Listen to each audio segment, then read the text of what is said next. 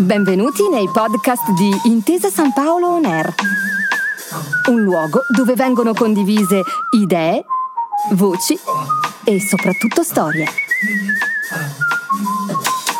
Buon ascolto.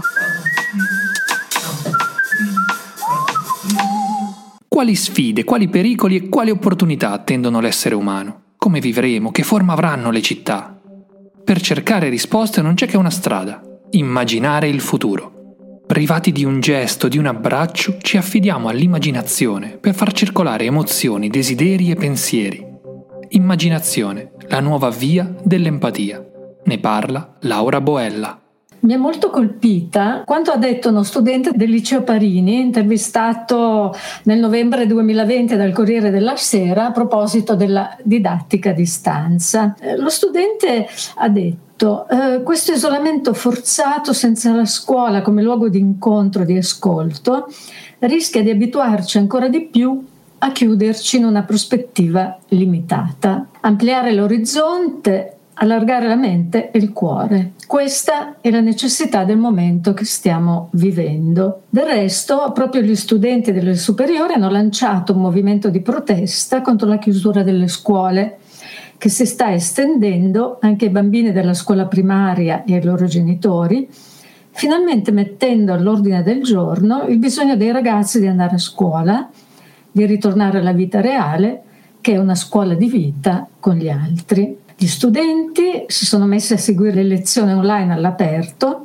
a distanza ma insieme. In questa forma di mobilitazione creativa ci sono tutti gli elementi della vita che da un anno stiamo vivendo: il digitale come risorsa per comunicare e continuare le attività di studio e di lavoro, il mondo esterno che, basta aprire una finestra, ci ricorda che non siamo chiusi in una tana, in letargo, e ci mette di fronte a nuove occasioni di modi di vivere e di comportarsi. La mobilitazione spontanea di ragazzi e ragazze apre alla necessità di un nuovo patto tra generazioni per negoziare lo spazio sacrosanto di incontro, di vita sociale degli adolescenti, dentro la scuola e fuori, ai giardini, sull'autobus, al bar. E sappiamo che questa non è semplicemente una questione di regole oggi anticontagio, ma può essere qualcosa anche che riguarderà in futuro la questione del branco, la questione delle risse e del bullismo anche. Ma non si tratta che uno dei nuovi patti tra cittadini e politici, tra imprenditori e impiegati, tra industria e ambiente, tra medici e pazienti, che sono ormai all'ordine del giorno. Dunque, una bella lezione ci è venuta dagli studenti. Gli sdraiati, di cui nel primo lockdown è stata lodata la resilienza e l'expertise digitale, che ha donato loro una straordinaria capacità di adattamento, hanno fatto, secondo me, una cosa molto più creativa. Sono usciti di casa e hanno risposto all'appello della realtà con un siamo presenti, ci siamo, eccoci, allarghiamo l'orizzonte e pensiamo all'immagine di Kiel Sin, la ragazza con la maglietta nera con la scritta tutto andrà bene, una delle centinaia di vittime della repressione seguita al colpo di stato dei militari birmani. Lo slogan, appeso a tante finestre, disegnato da tanti bambini nei primi mesi della pandemia, è comparso in un orizzonte altrettanto globale del virus che non conosce confini, quello in cui i teenagers sono scesi in piazza in diversi luoghi del mondo, in cui è in gioco la libertà, dalla Russia al Sud America, dall'Africa a Hong Kong. Kiel Sin indossava quella maglietta ottimista, rassicurava i suoi amici dimostranti chiedendo siamo uniti e ne riceveva in risposta una canzone, uniti, uniti. Sapeva però che cosa stava rischiando e aveva dato disposizioni per la donazione degli organi. A distanza, insieme. Ecco una nuova forma di presenza pubblica, intermittente, poco programmata, impaziente, forse ingenua, però lungimirante. Ad essa si unisce il soli insieme, che accomuna giovani e adulti. In fondo anche gli adulti vivono la solitudine e i limiti della vita sociale, ma in alta percentuale, come ci dicono i recenti dati Istat, circa il 50% degli italiani si spostano per andare a lavorare, mettendo in pratica la consapevolezza che l'appartenenza a un mondo plurale, abitato da altri esseri umani, i lavoratori impegnati in settori essenziali, gli scienziati che fanno ricerca sul vaccino e sulle terapie, gli organismi sovranazionali che supportano i bilanci statali, ecco, questa è l'unica possibilità di salvezza. Dunque, alcune cose si muovono. Non siamo in una condizione di immobilità che ci porta ad aspettare quello che verrà, sospendendo scelte e cambiamenti, paralizzati dall'assenza di futuro o dalla paura del futuro. Le parole entrate nel linguaggio comune lo dicono chiaramente. Crisi è un termine di origine medica e parla di un momento di svolta della malattia, in cui si gioca la guarigione o la morte. Emergenza vuol dire qualcosa che emerge, porta fuori da ciò che è familiare e esige un riorientamento. Catastrofe vuol dire andare a capo, letteralmente era l'andare a capo del verso in una poesia, cambiare rotta. Il futuro è già iniziato, l'imprevisto è accaduto. D'altra parte, il futuro e il cambiamento fanno parte del nostro immaginario, dei nostri desideri, delle nostre speranze e paure e hanno la fragilità, l'incertezza e la concretezza di tutto ciò che viviamo in prima persona e che sta anche nelle nostre mani. Rebecca Solnit ha usato a proposito della pandemia l'immagine del disgelo primaverile. Il ghiaccio si rompe e l'acqua ricomincia a fluire. Il ghiaccio era lo status quo, rapporti di potere, riscaldamento globale, crisi del welfare, che sembravano stabili e mutabili. C'è stato invece un cambiamento drammatico e improvviso che ha rotto la crosta e aperto nuove rotte per la navigazione. Arundhati Roy ha definito la pandemia un portone, e cito qui le sue parole. Lei dice: possiamo scegliere di attraversarlo portandoci dietro le carcasse dei nostri pregiudizi o del nostro odio, avarizia, banche dati e idee stantie, fiumi e cieli inquinati. Possiamo invece attraversarlo con leggerezza, con poco bagaglio, pronti a immaginare un altro mondo. Certo, tutto questo può produrre smarrimento, paura, ma anche entusiasmo. E allora chiediamoci da dove viene la capacità di allargare l'orizzonte, la capacità di alleggerire il nostro bagaglio e di immaginare un altro mondo. Allargare l'orizzonte è innanzitutto aprire gli occhi e guardare più a fondo la realtà. Il mondo non si è svuotato durante la pandemia. Al contrario, è diventato più complesso. In realtà, in un mondo complesso sono molte cose: i numeri, le percentuali, gli algoritmi, le piattaforme digitali, il tempo di qui al prossimo decreto, le quote dei vaccinati, dei non vaccinati, chi più ne ha più ne metta. Tutto questo non ha cancellato le facce e i gesti delle persone care, i luoghi in cui abitiamo e da cui e verso cui ci spostiamo, il cielo, le montagne, il mare, gli alberi, i libri, i giornali, le parole e i sentimenti che proviamo ogni giorno. La prima reazione di fronte a tanta complessità è dipingere la realtà in bianco e nero, luci e ombre, separando nettamente ciò che va bene e ciò che va male. Il primo piano, ciò che ci è vicino, in cui si vedono bene i particolari, e lo sfondo, in cui i dettagli sfumano, i colori delle linee si sgranano, spesso domina il grigio della lontananza, il nero anche della tempesta, della confusione, oppure l'azzurro del desiderio, del sogno. Dobbiamo invece accorgerci che mille sono le sfumature di ciò che ci circonda. Niente uniforme, i colori cambiano a seconda dei nostri movimenti, se cerchiamo di vedere lontano o ci concentriamo su un particolare, se aggiustiamo il nostro punto di vista, per esempio allargando lo sguardo alla situazione di altre persone. La difficoltà principale è mantenere il rapporto con la realtà. guardarla in faccia senza scappatoie e insieme non schiacciarci su di essa. Dobbiamo stare con i piedi per terra, essere realisti e pazienti, non cedere alla tentazione di guardare da un'altra parte o di chiudere gli occhi oppure di crearci un capro espiatorio, di scaricare su un ipotetico nemico le nostre difficoltà. Viviamo in un mondo complesso in cui dominano processi non lineari, imprevisti e fenomeni inediti, rispetto ai quali sappiamo ben poco e che sembrano passarci sopra la testa. Non dobbiamo però cedere alla semplificazione, al bisogno di certezze, al bianco e nero, se vogliamo che la realtà nella sua complessità diventi spazio di vita, di attesa e di speranza, e non solo un brutto sogno da cui speriamo di svegliarci al più presto, oppure un punto di fuga che ci lasci inermi, rinchiusi nel punto in cui siamo. C'è chi parla di un gigantesco esperimento sociale innato. Il drammatico cambiamento delle nostre interazioni sociali causato dal Covid ci porterà a un futuro contactless, in cui la persistente necessità di sicurezza farà definitivamente della casa un ufficio, un'aula scolastica, una palestra, un luogo di spettacoli e attività culturali in streaming. Non è questo che vogliamo.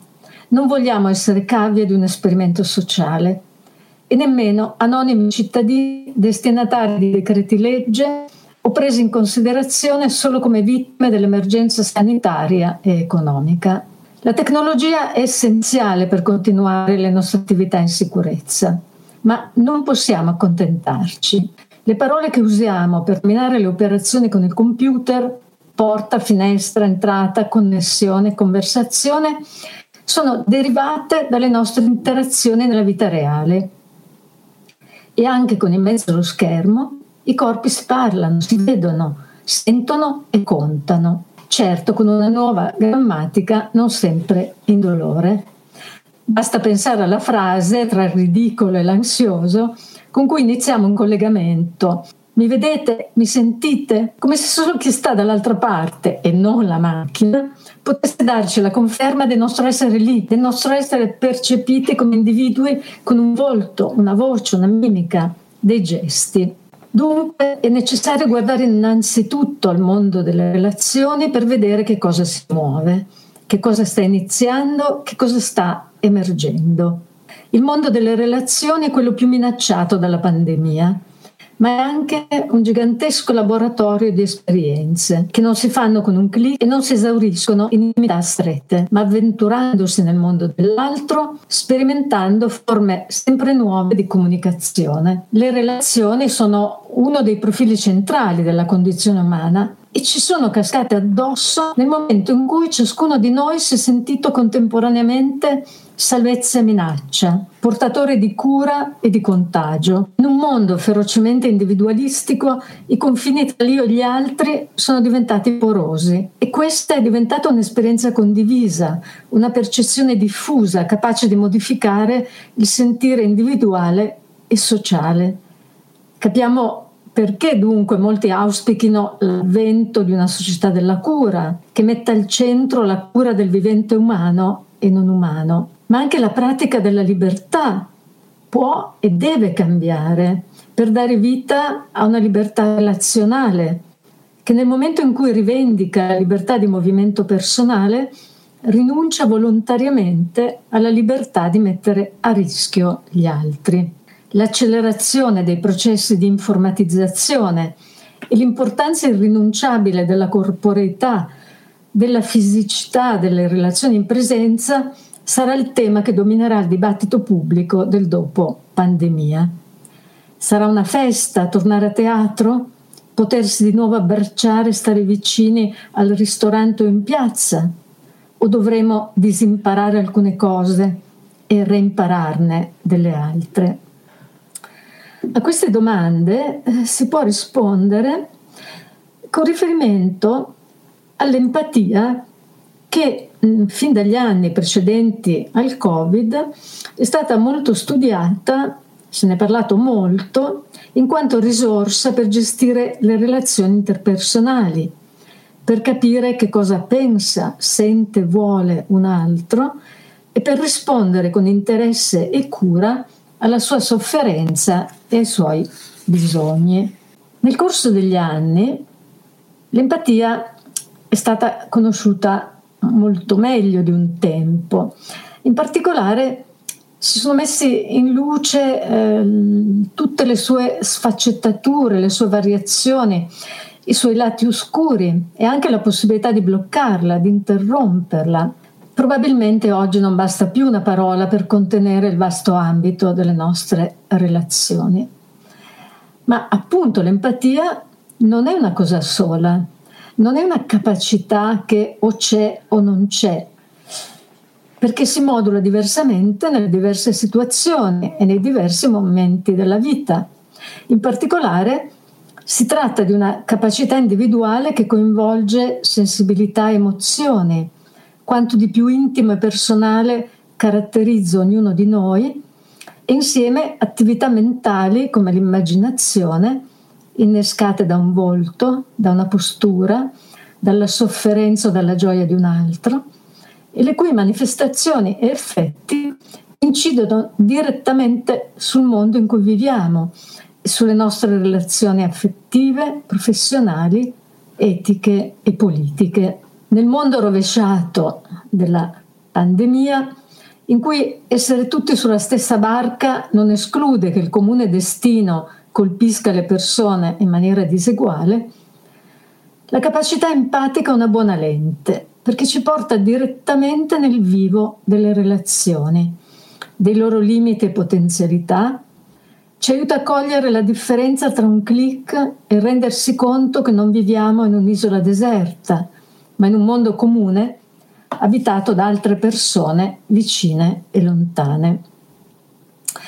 Che ce ne accorgiamo o no, l'esperienza empatica attraversa ogni cosa che facciamo, ed è quindi uno strumento per riconoscere i passaggi tra la realtà virtuale e la vita reale, tra il privato e il pubblico, e rimettere l'esperienza individuale al centro del complesso rapporto con la realtà che ci circonda. L'empatia invita a investire negli esseri umani e non solo nella tecnologia.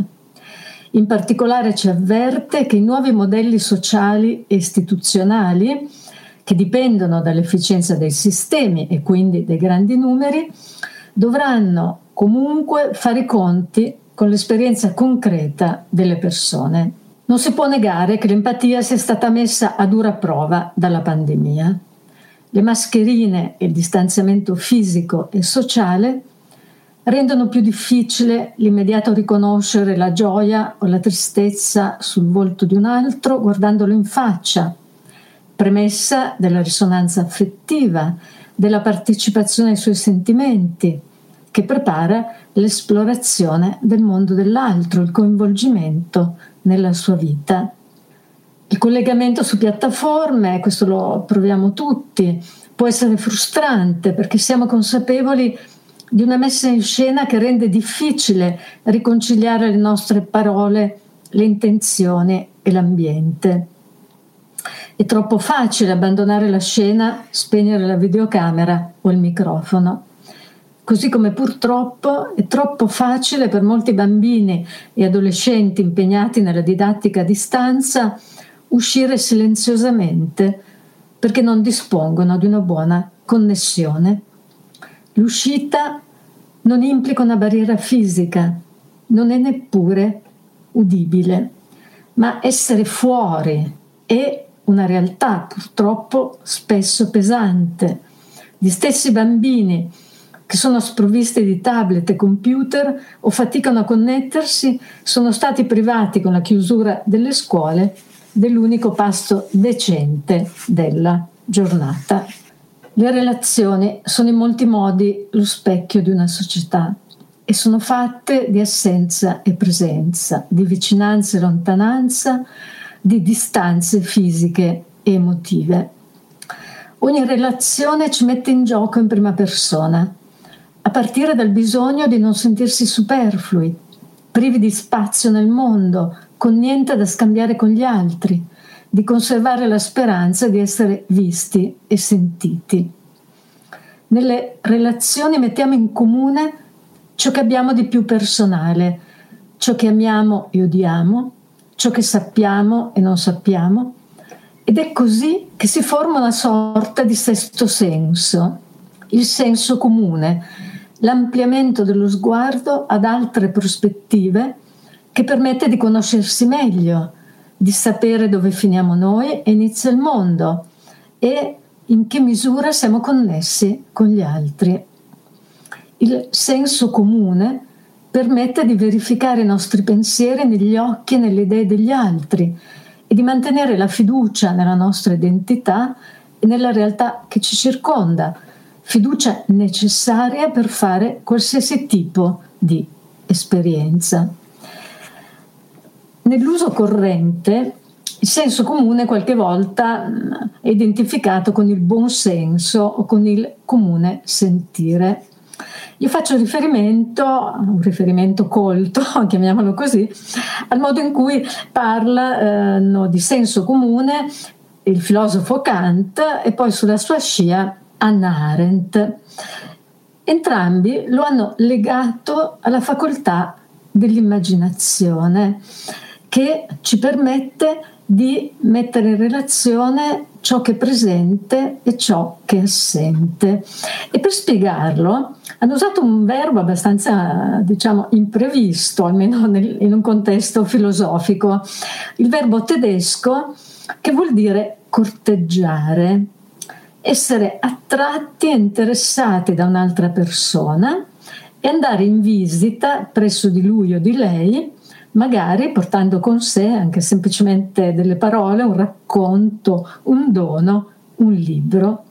Questo corteggiare ha qualcosa a che vedere con quello che nel linguaggio dell'empatia si definisce il mettersi nei panni degli altri, che è un movimento fondamentale dell'empatia, assumere la sua prospettiva. E ciò avviene nel momento in cui non solo partecipiamo alla tristezza di un altro che gli abbiamo per esempio visto sul volto, in una piega delle labbra, ma cerchiamo di immaginare il modo in cui l'altro vive un dolore che è suo, non nostro, e che ci coinvolge proprio per il fatto che la vita di un altro entra nella nostra, ci interessa, ci incuriosisce.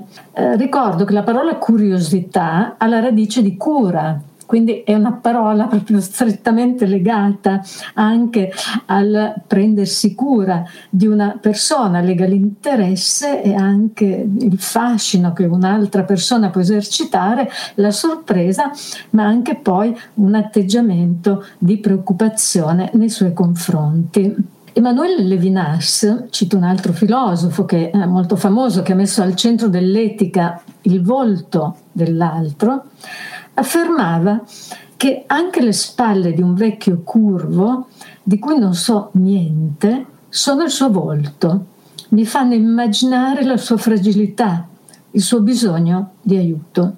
Dovremmo ricordarci di questo nel momento in cui ci sentiamo privati della possibilità di andare liberamente incontro all'altro, di scambiare un gesto, una carezza, un abbraccio, un bacio, di mettere una mano sulla spalla, tutte cose che, lo sappiamo bene, valgono più di 1000 parole. L'immaginazione è la possibilità di far circolare emozioni, desideri e pensieri tra noi e gli altri per una via meno diretta, ma altrettanto efficace per costruire legami tra la nostra esperienza e quella altrui, ma anche tra il nostro passato, quello che abbiamo vissuto e vorremmo rivivere, e il futuro, quello che ancora una volta speriamo o di cui abbiamo paura. L'immaginazione è liberatoria perché non si ferma alla realtà così com'è.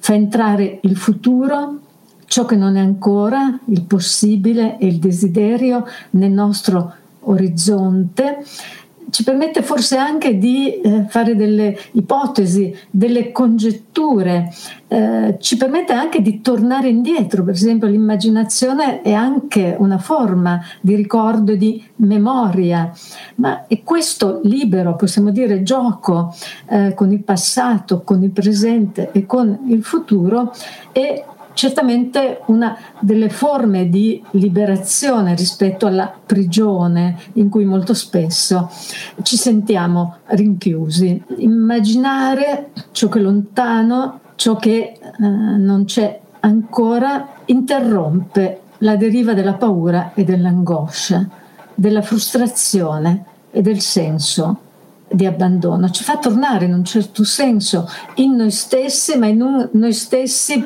più ampio, rivolto anche al mondo che ci circonda e alle persone che vivono in maniera simile alla nostra. L'immaginazione è una capacità che può essere alimentata e anche esercitata in molti modi, per esempio studiando, leggendo, imparando una lingua straniera, viaggiando, ovviamente quando sarà possibile, scrivendo una lettera, o ancora più semplicemente aguzzando la vista quando camminiamo per la strada. Sono tutte forme, queste, di un ampliamento della vita, cioè di un uscire in un certo senso fuori dal nostro ristretto orizzonte per ampliare la nostra vita a una dimensione che è comune, e anche riscoprire l'infinità di sfumature della realtà che ci circonda. Io concludo dicendo che di questo che abbiamo bisogno per guardare avanti,